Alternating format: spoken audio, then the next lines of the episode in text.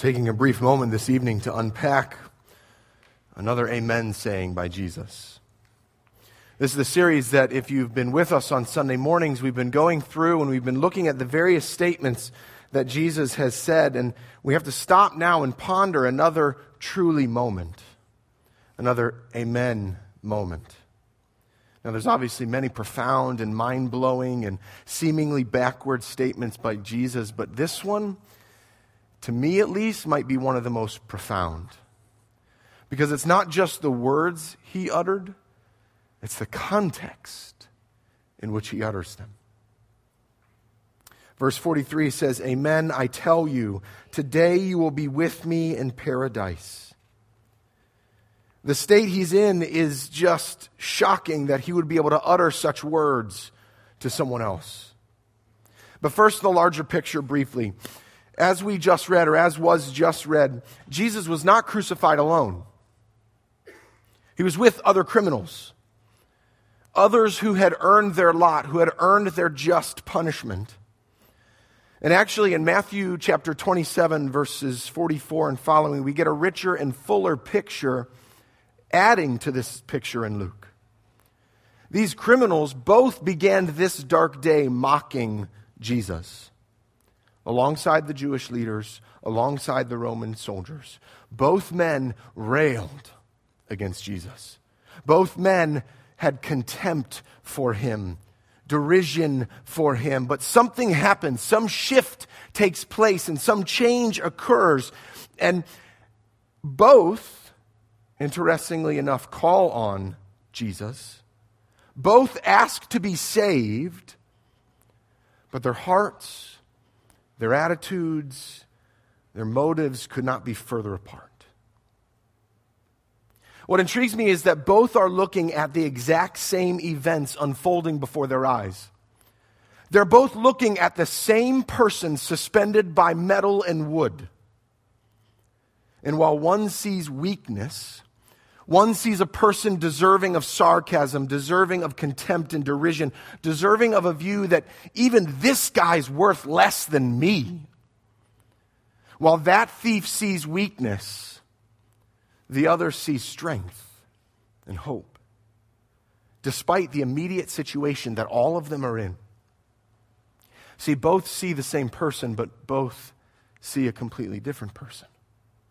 One spouts sarcasm in angry unbelief. The other one speaks in humble faith. One seeks proof that Jesus is the Christ. The other trusts that Jesus is the Christ. One seeks immediate deliverance. The other one seeks future deliverance. See, one understands that their current situation is just, but Jesus' situation is unjust. And in all of this, one hears deafening silence from the Christ, and the other hears words of hope and security.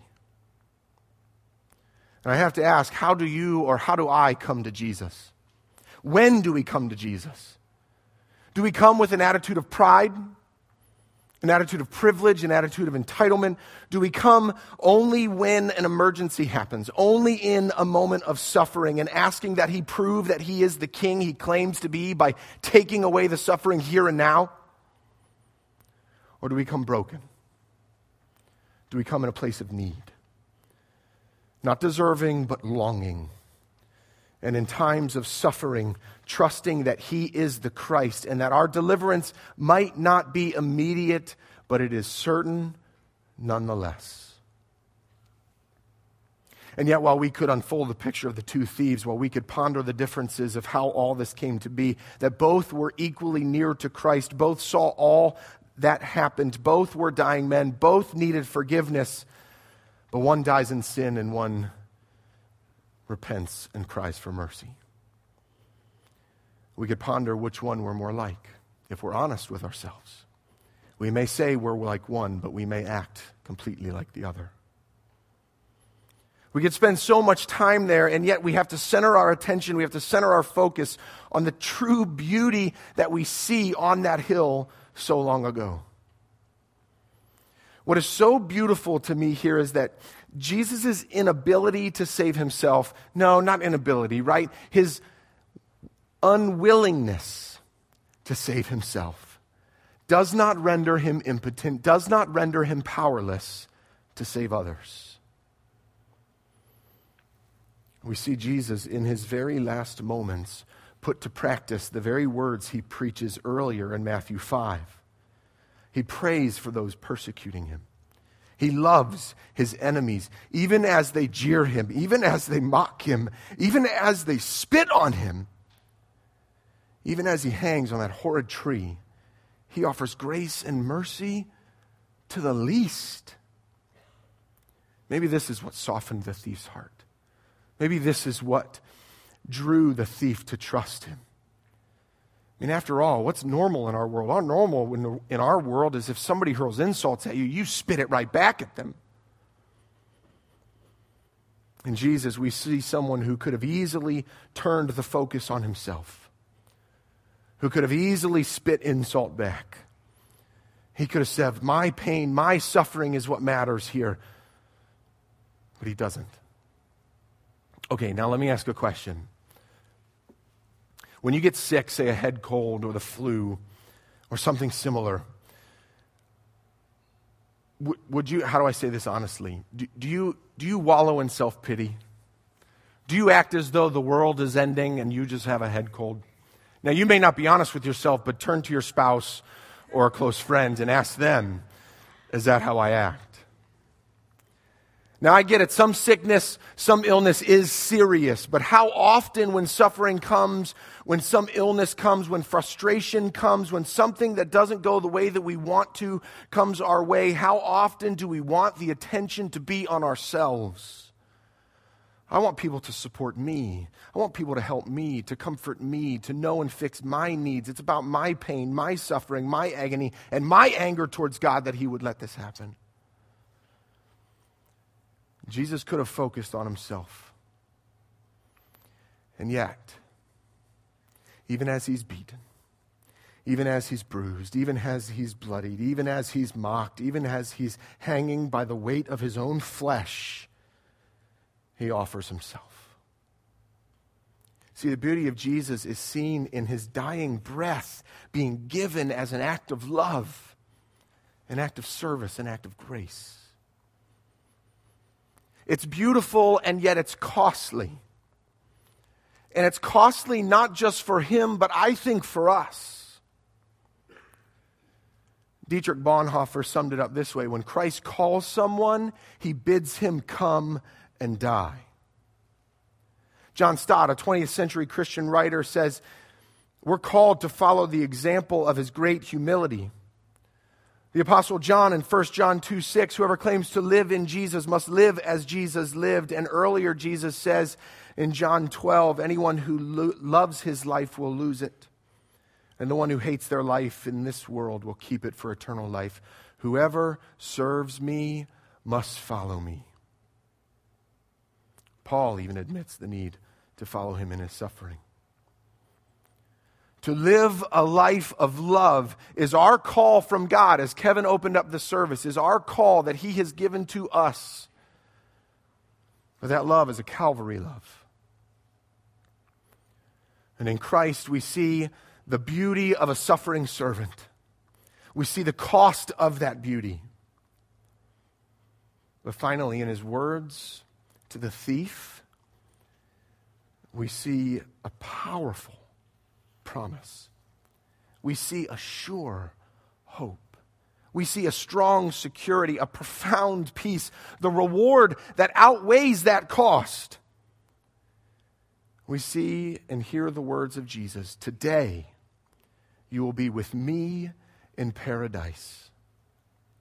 Hear me, anyone, anyone no matter who you are, no matter what you've done or how bad you think what you've done is, anyone who prays, anyone who seeks repentance, who has faith in Jesus that he is the king, he will not forget you. But even more, at the very moment that a disciple of Jesus, a follower of Jesus dies, your soul that very instant, will not only not be forgotten, but will be with him. With him. With Jesus in his immediate presence in paradise. A place that's understood as a resting place prior to the great bodily resurrection. And I think the degree to which we believe, the degree to which we trust this promise, I believe that correlates to the degree that we will follow him, the degree that we will turn over every area of our lives to his authority. And so the question is do you trust him? Do you trust him? That he may not grant you immediate deliverance, but your hope is secure because his words to the thief are his words to his followers. Truly, today you will be with me in paradise.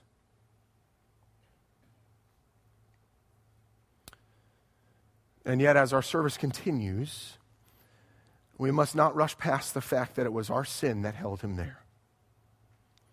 It was my pride. It was my unbelief. It was my self love that caused his pain. We have to feel the weight of that. And that's why we continue to relive the shadows of Jesus. Let's pray. Father, forgive me for how often I care about my wants, my comforts, my gains. Forgive me for how often I use my time and my talents and my treasures for myself first. Forgive us, Lord, how we rush past the suffering, whether with resentment or bitterness towards you or to others. Grant, Lord Jesus, that we would not be so much seek, we not seek so much to be consoled as we as to console. Grant that we may not seek so much to be understood as to understand, and to be loved as to love. For it is in giving that we receive. It is in pardoning that we are pardoned, and it is in dying that we gain eternal life. In the name of Jesus Christ we pray. Amen.